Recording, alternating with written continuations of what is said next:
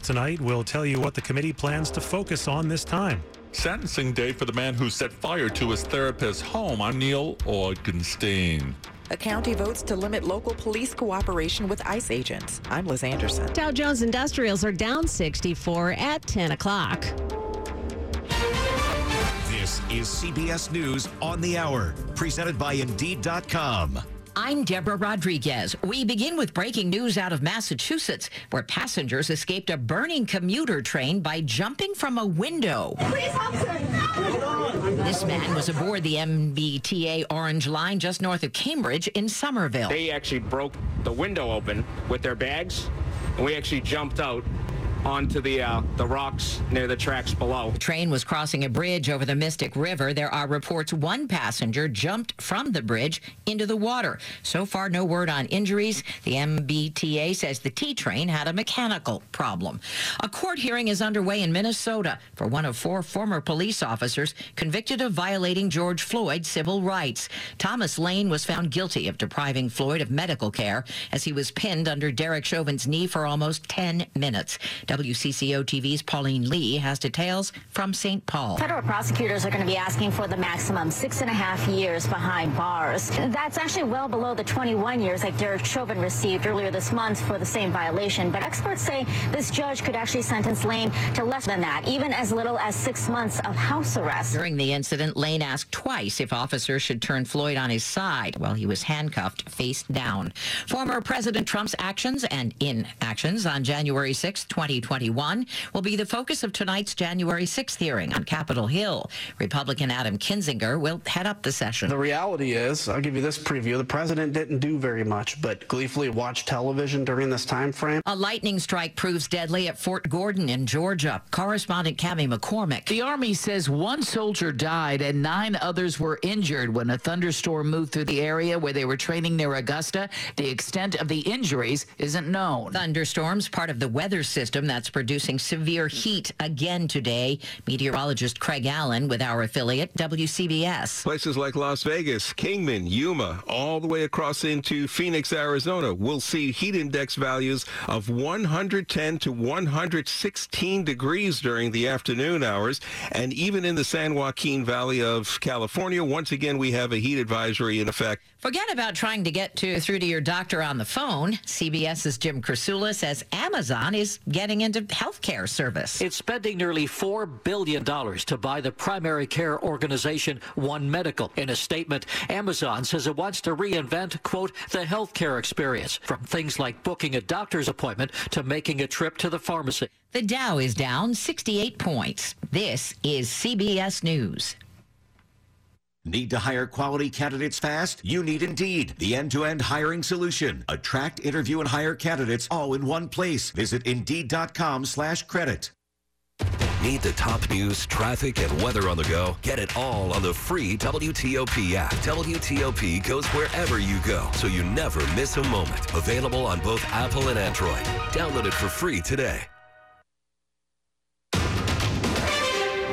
It's 10.03, Thursday, July 21st, 2022. 83 degrees, a hot and humid day, highs in the mid 90s.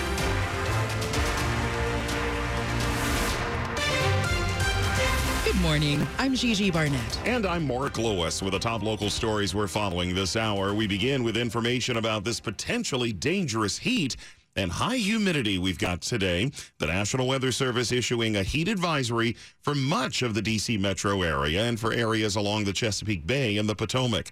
The heat and humidity will combine to create a feels like temperature as high as 105 this afternoon.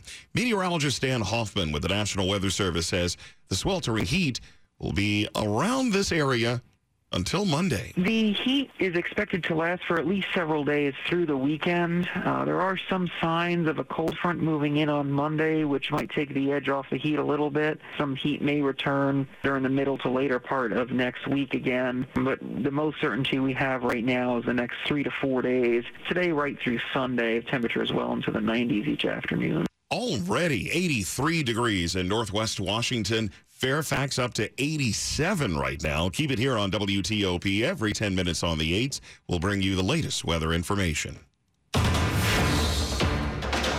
New today, we are just learning that Jeff Warner has won the Republican nomination for U.S. House in Maryland's 4th Congressional District. He'll face off against Democratic nominee Glenn Ivey. But who won the Democratic primary for Montgomery County Executive? Well, that election was Tuesday, but we still don't know who won because mail in ballots haven't been counted yet.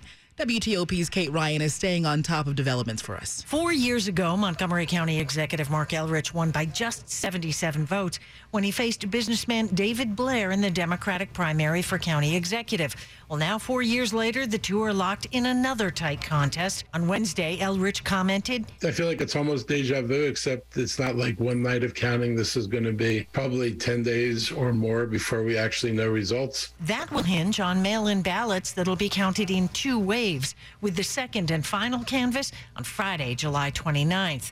Blair issued a statement to his supporters saying that the campaign is, quote, well positioned to win. Kate Ryan, WTOP News. Among Republicans, Reardon Sullivan led with 64% of the votes compared to 36% for, she- for Shelly Skolnick. We've been telling you that the district has the largest outbreak of monkeypox per capita in the nation.